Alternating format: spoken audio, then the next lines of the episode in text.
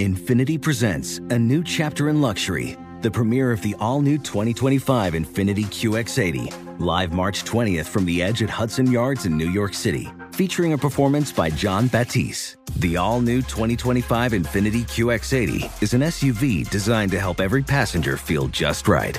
Be the first to see it March 20th at 7 p.m. Eastern, only on iHeartRadio's YouTube channel. Save the date at new-QX80.com. Don't miss it. 2025 QX80 coming this summer. Hi, it's Gabby Reece, and this podcast is powered by Laird Superfood. It was created in our kitchen by my husband, big wave surfer Laird Hamilton, and it all started with a simple idea. What began as Laird's secret for long lasting energy on the waves is now Laird Superfood, offering a full range of delicious plant based creamers, coffee, greens, and more. Visit lairdsuperfood.com and use the code GABBY2024 and save 20% on your first order. Residents at Brightview Senior Living Communities enjoy enhanced possibilities, independence, and choice. Brightview Dulles Corner in Herndon and Brightview, Great Falls offer vibrant senior independent living, assisted living, and memory care services through various daily programs and cultural events. Chef prepared meals, safety and security, transportation, resort style amenities, and high quality care. Everything you need is here. Discover more at brightviewseniorliving.com. Equal housing opportunity.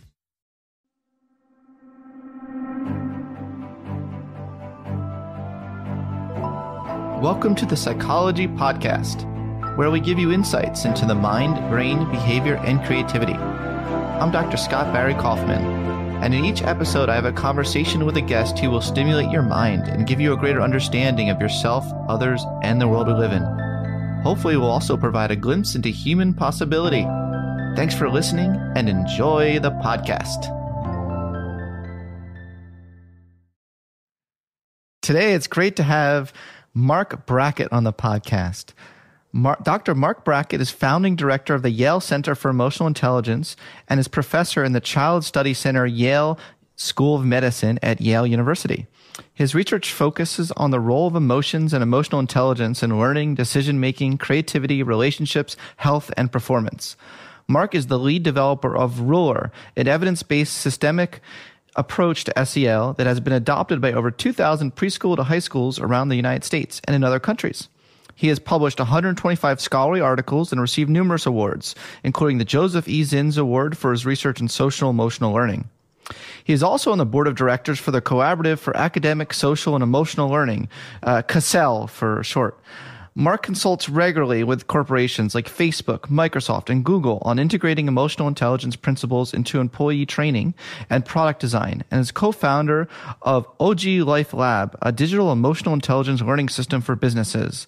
His research has been featured in popular media outlets such as the New York Times, USA Today, Good Morning America, and NPR. He's the author of Permission to Feel Unlocking the Power of Emotions to Help Our Kids, Ourselves, and Our Society Thrive, which is published by Celadon Books which is also a division of Macmillan, if you were curious about that. Um, and it has been translated into 15 languages. Dr. Brackett, so great to chat with you today. You too. Thank you, Scott. Well, we go way back, don't we? We do. I was I your know. TA. That's that was the grand reveal. Uh, I, I was, think 15, 15, How many years ago was that? Oh my God, maybe 15 years ago. It could have been. Yeah, I think I, I TA'd for two two of your classes. Uh, intro to personality and intro to psych. I think it was intro to psych, but um, yeah, I remember just being in all of you. Um, oh, you know, like standing in the back of the classroom there as your TA, being like, "Oh, oh, I hope I can be as funny as Marc someday. you're, oh, you were well, actually. You've done, you've done, pretty well. thank you, thank you. You're really funny uh, and a good teacher. Um, thank you. So, congratulations on this book. Uh, we're all really proud of you, and I wanted to just open up by asking, how are you feeling? Well, you know, the truth is, this is a weekend that I'm home, and I am feeling just grateful to be in my own home. Um, I have been traveling nonstop for three months. Mm. And uh, I think I did my 55th presentation on Friday. Whew. Out of, you know, in the last three months. Yeah. So I'm just like, it was nice to, I actually didn't set an alarm this morning for the first time in like three months. so I feel chill, which is atypical for me. That's great. Well, you can definitely chill on the psychology podcast. That's um, that's the kind of vibe we go for here. None of this formal academic uh, BS, you know. Okay, good. So, um, and I also feel like that's very much in line with uh, your book and the spirit of your book, Permission to Feel. Um, yeah. So, like, what's up with that title? Well, you know, the title came from a variety of places. Uh, the first is my own life experiences. So I had a I had a rough childhood that I never shared publicly, um, which was uh, I was abused as a child by a neighbor, and you know for many many years he was actually a friend of the family, but uh, you know it was threatened that if I shared what was happening, you know I would be harmed, my family would be harmed, and so you can imagine what it's like for a kid who is in that kind of circumstance. You know, you just you're trapped with your feelings. And so, for many reasons, I argue that I just didn't have that permission to feel. Um, I had to suppress, repress. I didn't really know how I was feeling because I couldn't talk about it with anybody. Um, and even as I got older, you know, I was bullied pretty badly in school, and I had two great parents, but neither one of them would get an A in emotional intelligence. um, so they just didn't know how to deal with their own feelings, nevertheless mine. You know, my mother had anxiety problems, so she'd have breakdowns all the time. My father was just a tough enough kind of guy. Um, so for most of my life, until I turned into like, until about 13 or 14, I just really didn't have anywhere to go with my feelings. When you feel like uh, you were trapped in your feelings, do you feel like, um, can you describe that experience a little bit more, what that felt like?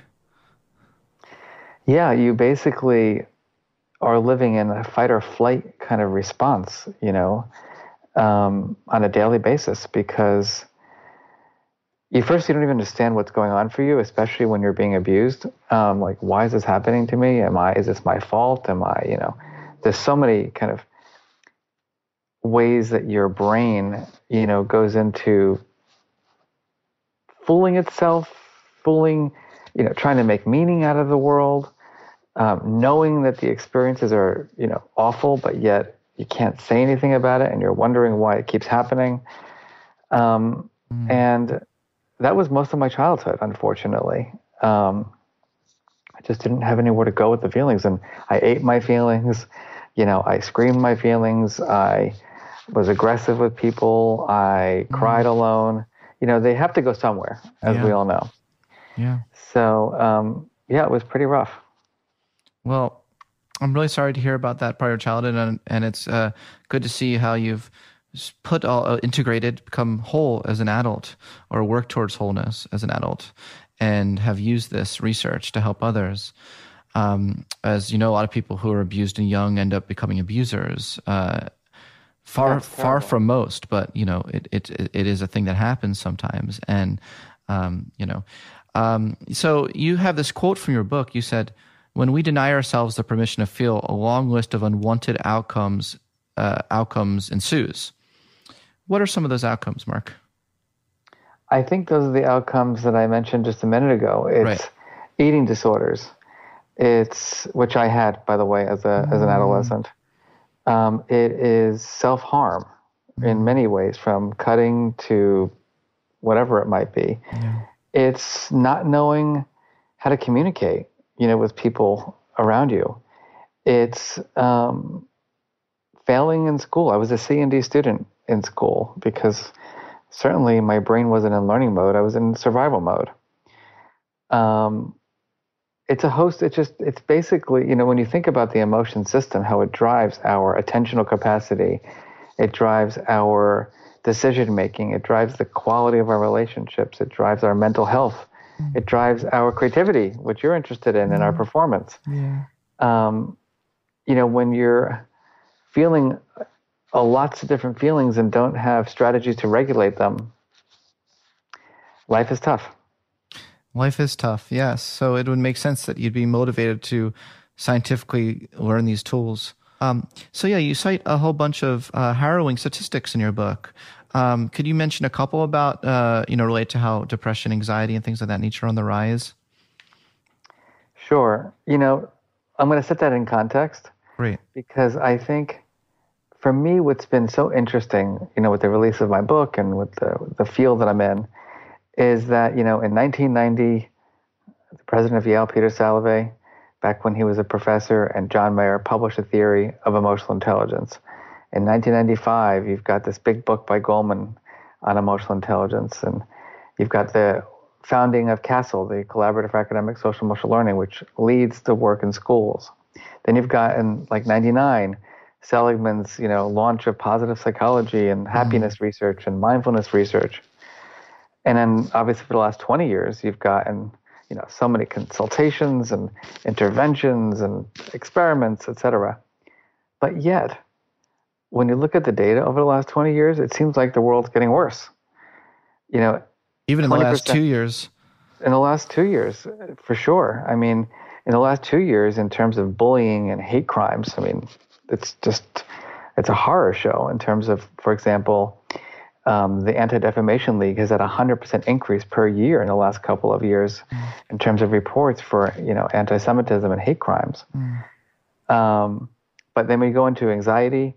Um, you know, at Yale and other universities, it's almost 60% of the undergrads who are reporting overwhelming anxiety. Around 40% are reporting depression. Um, in my own research, what I've shown is that 77% of the feelings that adolescents use to describe their emotional lives are negative emotions tired and bored and stressed. Um, and the educators who are teaching our kids are feeling frustrated, overwhelmed, and stressed.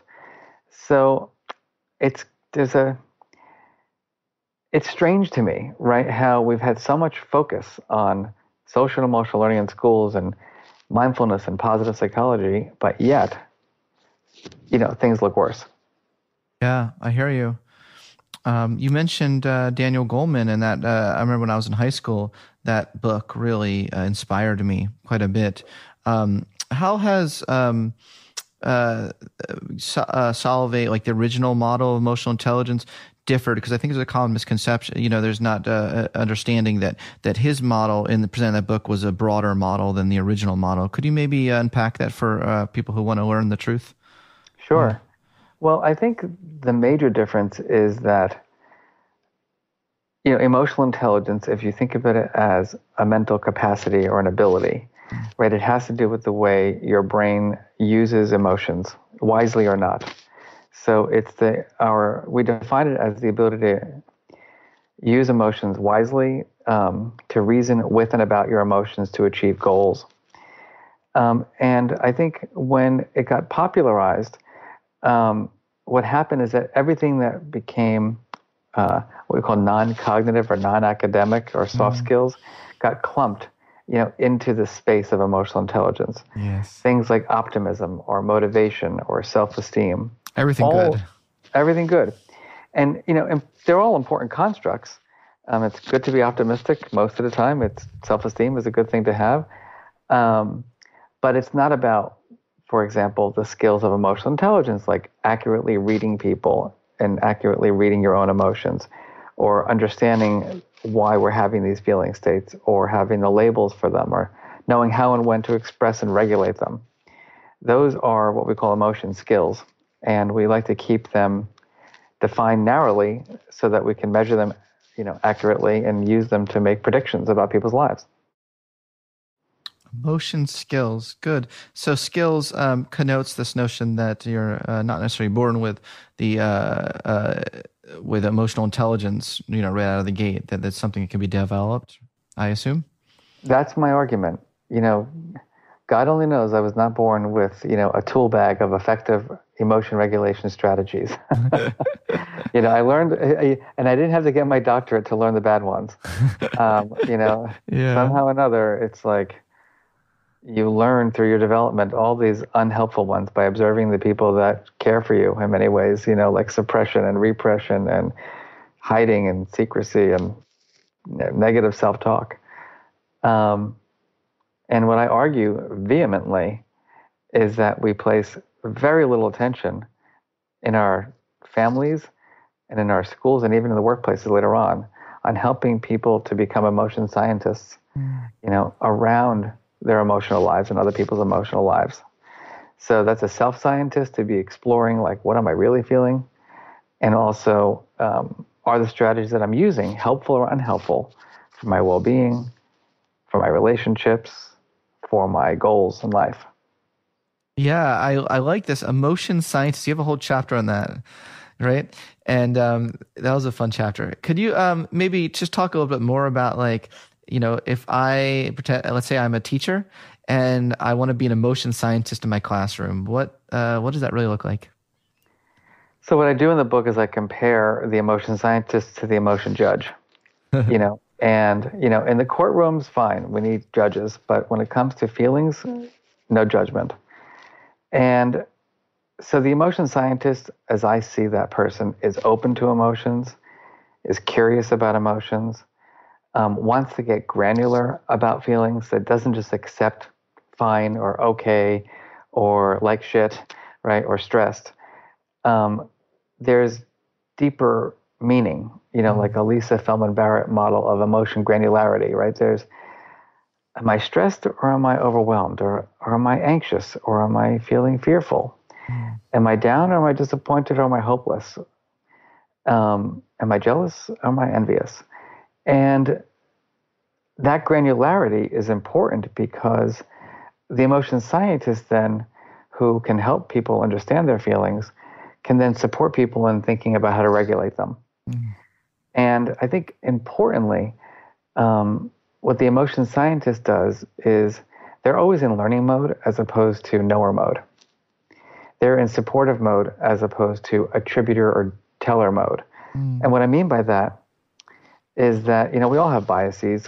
You know, we all have, for example, strategies that work best for us. You know, I prefer hot yoga as a way of decreasing stress. Some people hate hot yoga.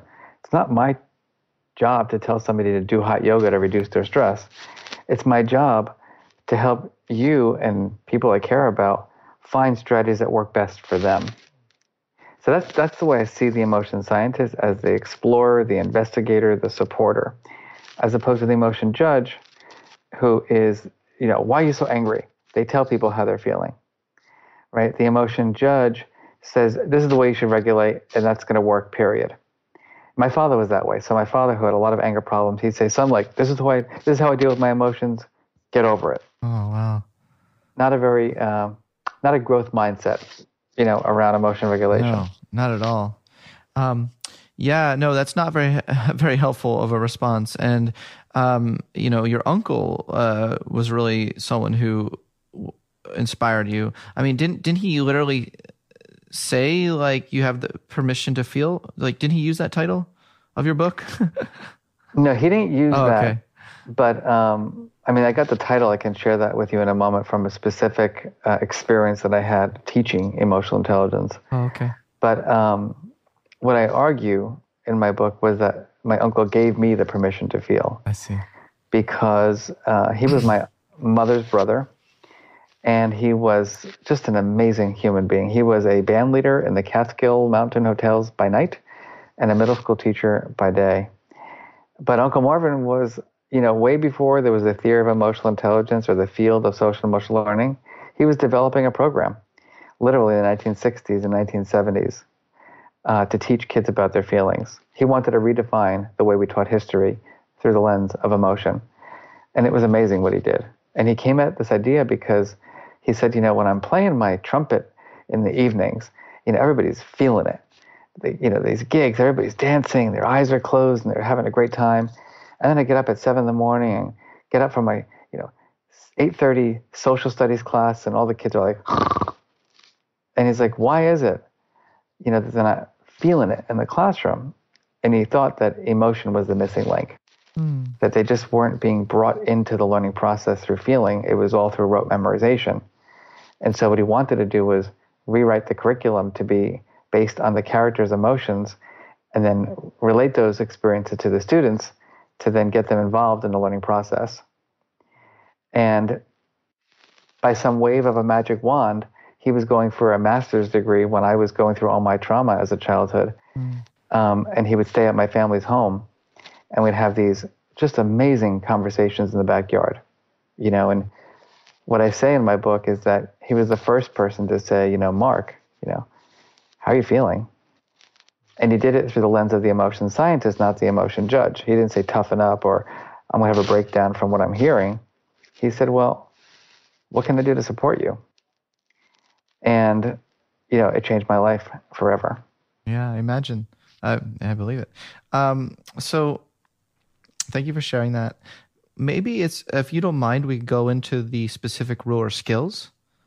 Sure. Um, starting with recognizing emotion and, also how do you like how did roar you know like hit you like did you did you come up with roar first and then fit everything into that framework or did you the other way around i hope the other way around no so you know as someone who was a student of the theory of emotional intelligence or a student of peter salovey and jack mayer um, who were the founders of the theory um, you know i read all the work and i you know obviously spent my graduate school years studying these things. And you know, they had a four-part theory, which was around perceiving and mm-hmm. using uh, and understanding uh, and regulating emotion. And I just realized, you know, through my um, my work with that, and through reading other theories, that maybe we could break it up a little bit mm-hmm. more um, specifically. And so, when you think about, you know, making sense out of your own and others' emotions. Mm-hmm. Oftentimes, you don't you you can't label things immediately.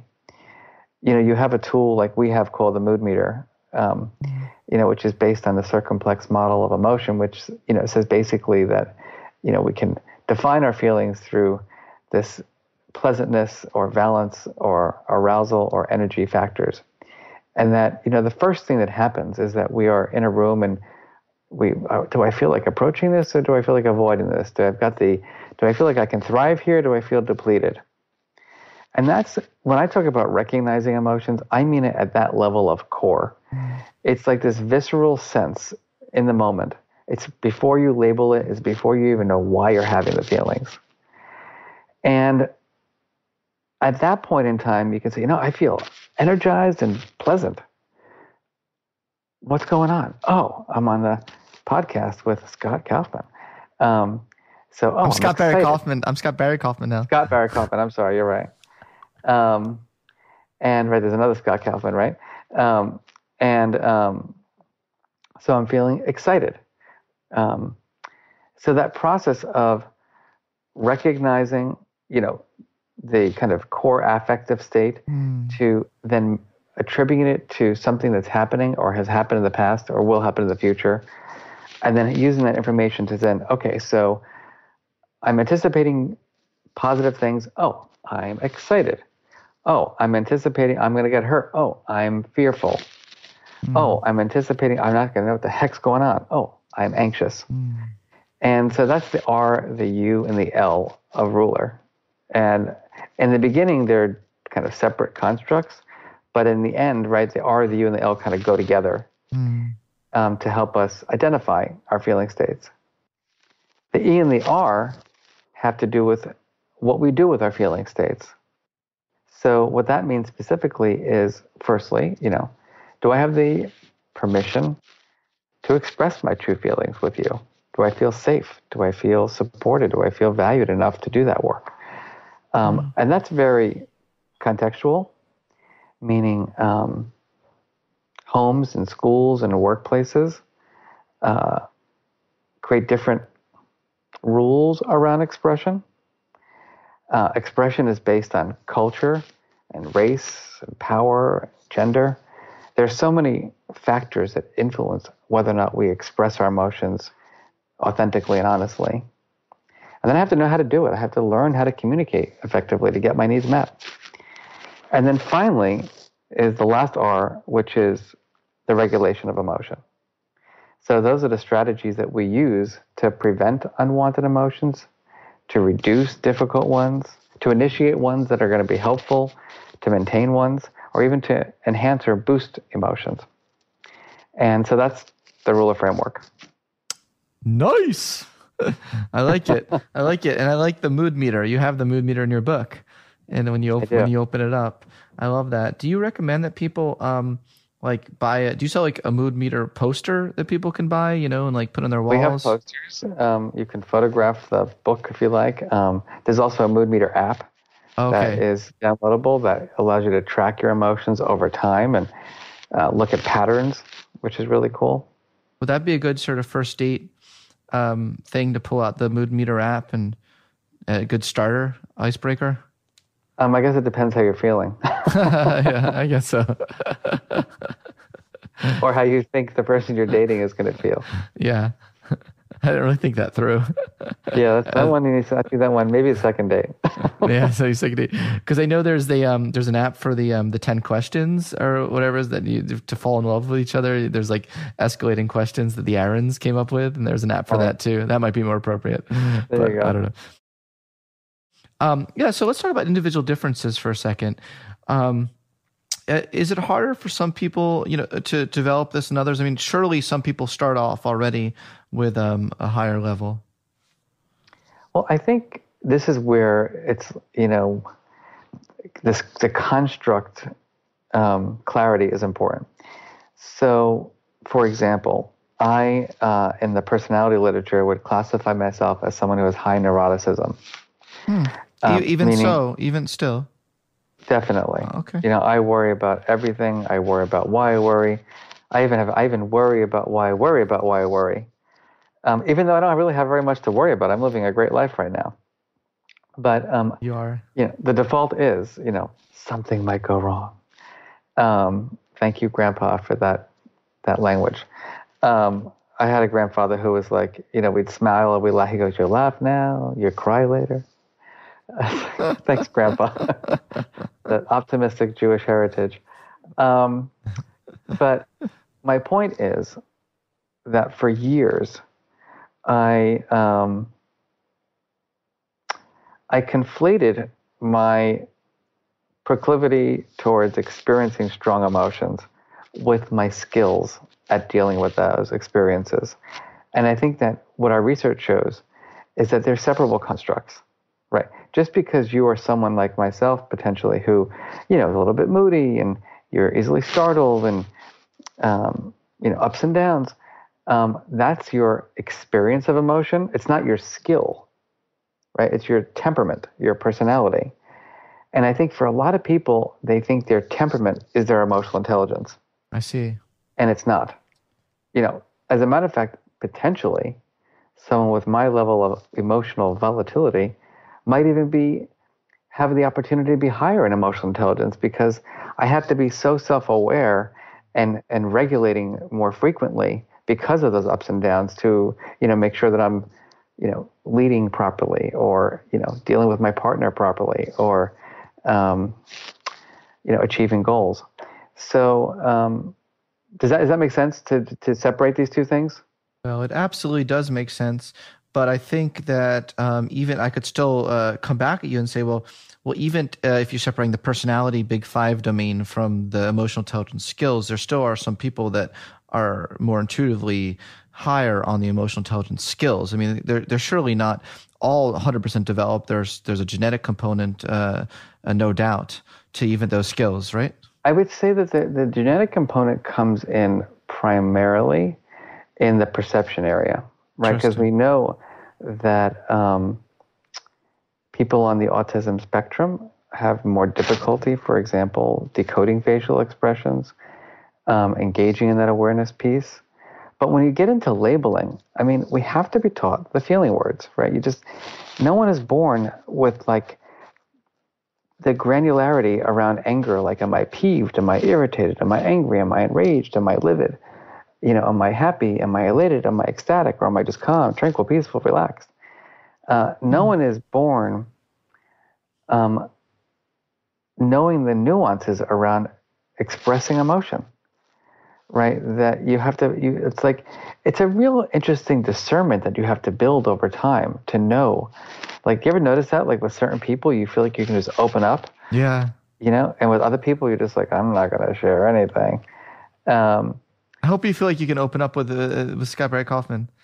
scott Barry, Kaufman sbk you know what you're you're you're you're getting everything today Yay!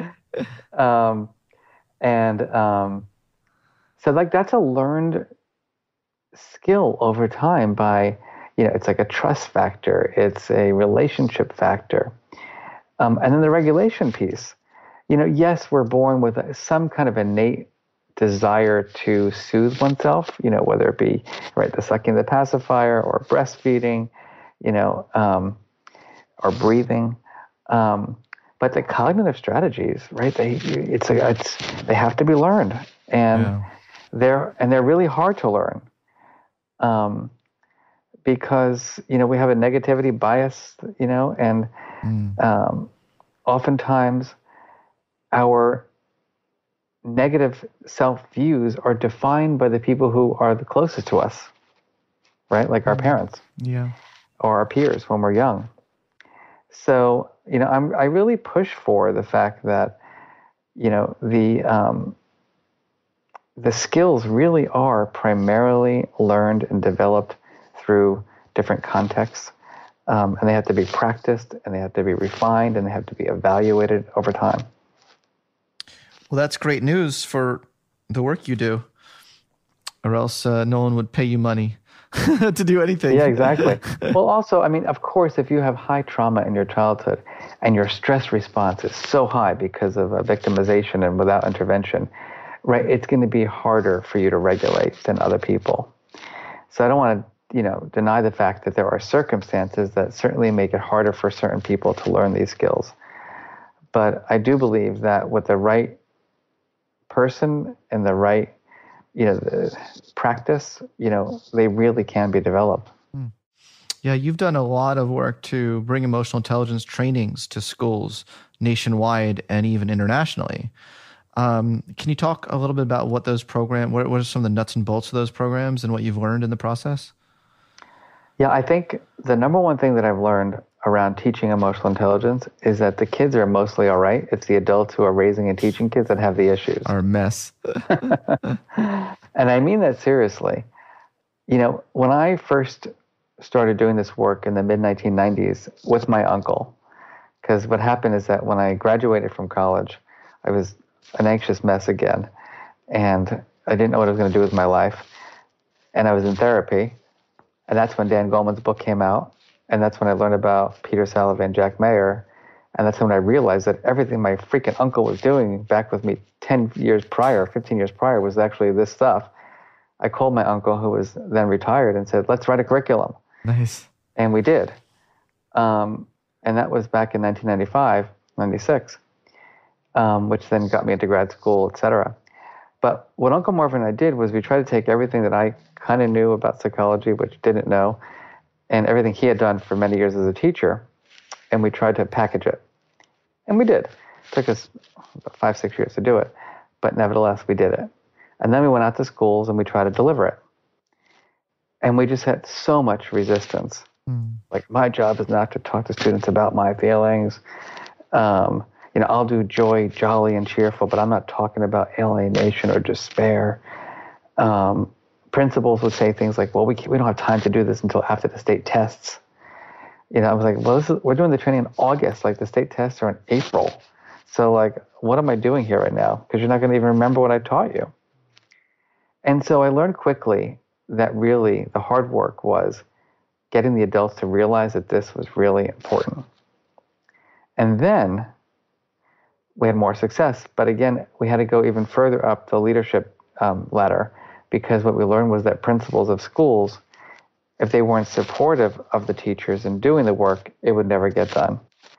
And then we were asked, like in New York City, can you do a, the, the, the director or the superintendent of special education said, can you bring this to 350 of my sites across 57 schools? I was like, oh. And how do you do that at a systemic level and have sustainability?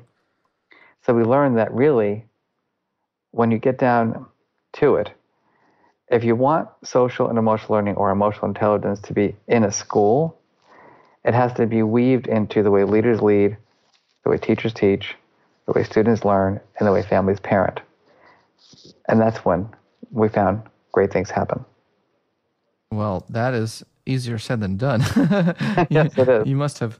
Uh, I mean, it takes a it takes a whole. You uh, uh, it takes a team. You have a quite a big team. The Center for Emotional Intelligence. We do have 50, about 56 people. 56. I, I know um, I'm, I'm friends with a lot of them, like Emma Seppala and uh, Zorana uh, yeah. Ivcevic Pringle. Yep. Um, and um, you know, you do you, you have people you have people who are training like who focus primarily on the internationals. Like, do you have people living internationally that are part of the center?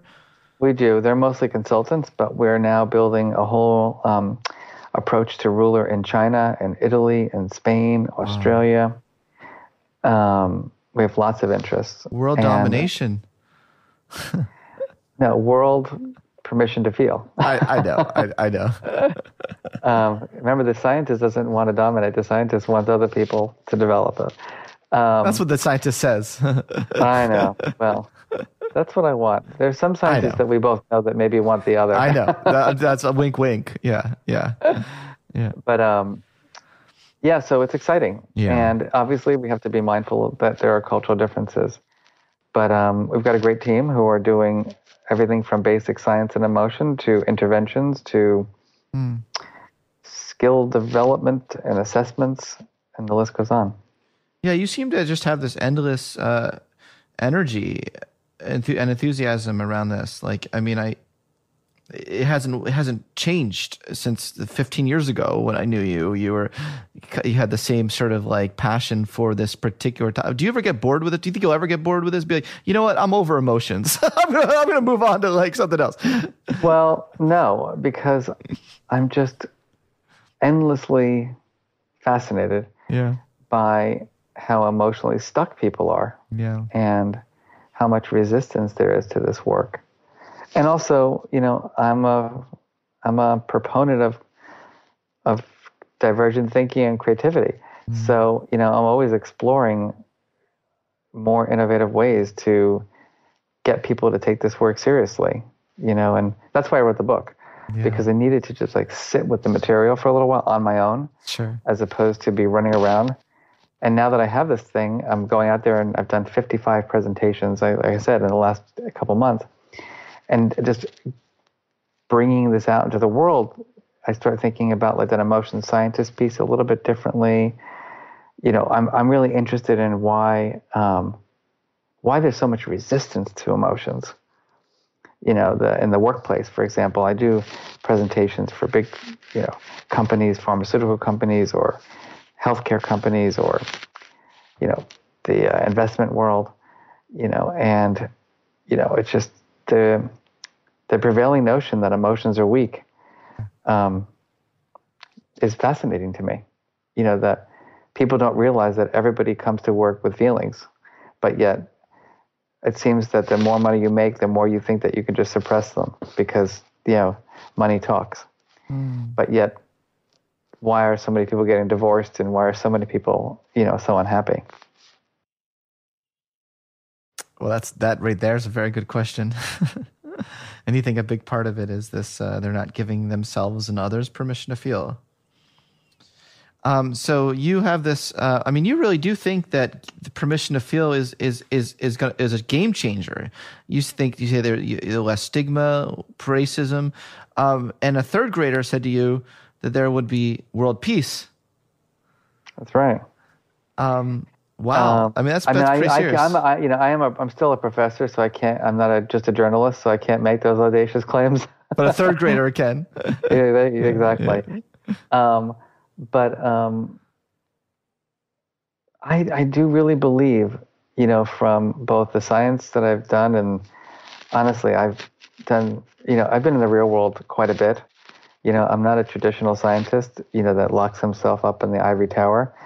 You know, I'm, I spent a good half of my life, you know, with people, with kids, with teachers, with leaders Yeah. um, kind of seeing how this you know plays out in the real world you know and we unfortunately have created a society where there is tremendous amount of angst where people think that talking about feelings is weak and where people are not learning strategies on how to deal with their feelings. And it's not a good sign it's just not. And even in my own organization i see it you know at, at the university. You know, and I think it's because, you know, this is one of my favorites, is that when I teach my course, you know, students come in thinking they're going to have to memorize the 1990 theory or the Brackett paper in 2003 that showed the correlation coefficient between emotional intelligence and satisfaction is 0.35. And I tell them, like, honestly, you know, I don't even remember those coefficients, and I wrote the freaking papers. Um, but what I want you to do is learn the skills. And they're like, but that's not, that's, how do I get an A in that? You know, and I said, well, don't worry about the grade. Like, this is not a course about grade. This is a course about building awareness and, you know, and then they start pushing back and saying things like, well, you know, Professor Brackett, I didn't need emotional intelligence to get into Yale. Oh, gosh. It's probably and true. And then I say, well, I, it is true. But then I say to them, well, you're going to need it to get out. um, and I mean that seriously because, I mean, most parents, when they are thinking about their kid at 25 and 30 years old, they're not saying, oh, I hope my kid graduates Yale with a 4.0, right? They're saying, I hope my son or daughter has purpose in life, you know, is passionate about something, find someone to love, you know, etc. Um, but yet we spend no time cultivating that. And you really can say uh, from the front lines that you see notable changes, really substantive, large uh, effects that give you hope that uh, that we can change. Well, I see that there's a stronger desire than ever before to do this work. That people are finally recognizing, like, if we don't do this, I don't know what's going to happen. However, because we're a nation and just a species who wants quick fixes, I think we're going to continuously fail until we understand that this has to be a strong part of the way we develop children. Mm. And, you know, because, you know, what makes me annoyed is everybody now thinks mindfulness is the answer. They do, right? yeah, that's it's, true. It's the answer to everything. You just breathe. you know, everything, you just breathe it out. And I'm like, I don't know. I've been going to yoga for 15 years now, 20 years. It hasn't changed my, you know, like my envy of certain people or my feelings of being overwhelmed half the time. Uh, and does it help me kind of like be more present? Yeah, for sure. Um, does it help me kind of reduce a little bit of my stress? Yeah, right afterwards I feel fabulous.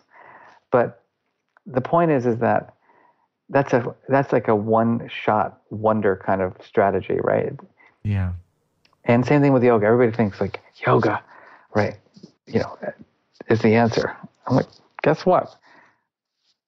Downward dog doesn't solve all your problems. uh, I've said that too. yeah, it's yeah. funny, and you know, and just so like there's exercise that you have to do. There's good eating you have to do. There's good sleep you have to do and I think so much of it has to do with more top down strategies, which are these more cognitive strategies, you know, that we have to change the way we view ourselves and view the world. And that takes enormous practice. Yeah, for sure. Um, so I want to end this uh, interview with this quote uh, from your book we need to launch an emotion revolution in which the permission to feel moves us in ways we have yet to imagine. Dot, dot, dot. Emotional skills are the key to unlocking the potential inside each of us. And in the process of developing those skills, we each, heart by heart, mind by mind, create a culture and society unlike anything we've experienced thus far, and very much like the one we might dare to imagine. Marc, you still got it. Uh, oh, you still that. got it. You still got the humor, the sensitivity, the compassion, and the pa- uh, and the passion. Um, and uh, thank you so much for uh, finally being on my the psychology podcast. I'm excited to be part of it. Thank you.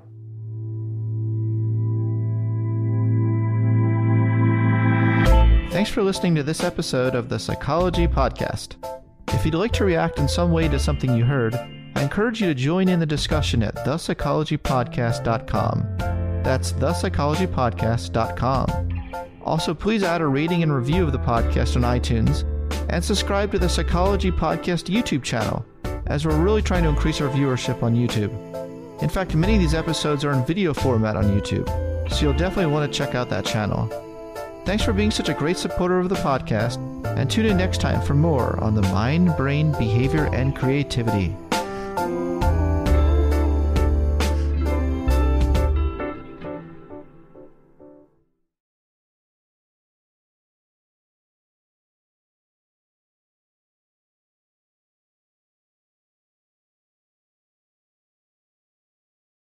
Infiniti presents a new chapter in luxury, the premiere of the all new 2025 Infiniti QX80, live March 20th from the edge at Hudson Yards in New York City, featuring a performance by Jon Batiste. The all new 2025 Infiniti QX80 is an SUV designed to help every passenger feel just right.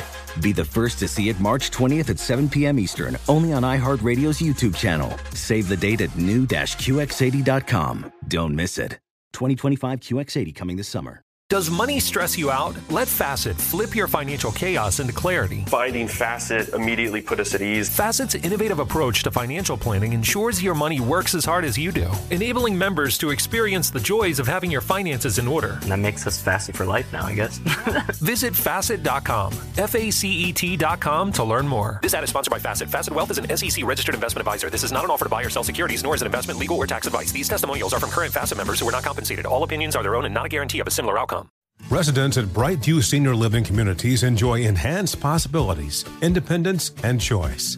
Brightview Dulles Corner in Herndon and Brightview, Great Falls, offer vibrant senior independent living, assisted living, and memory care services through various daily programs and cultural events. Chef prepared meals, safety and security, transportation, resort style amenities, and high quality care. Everything you need is here.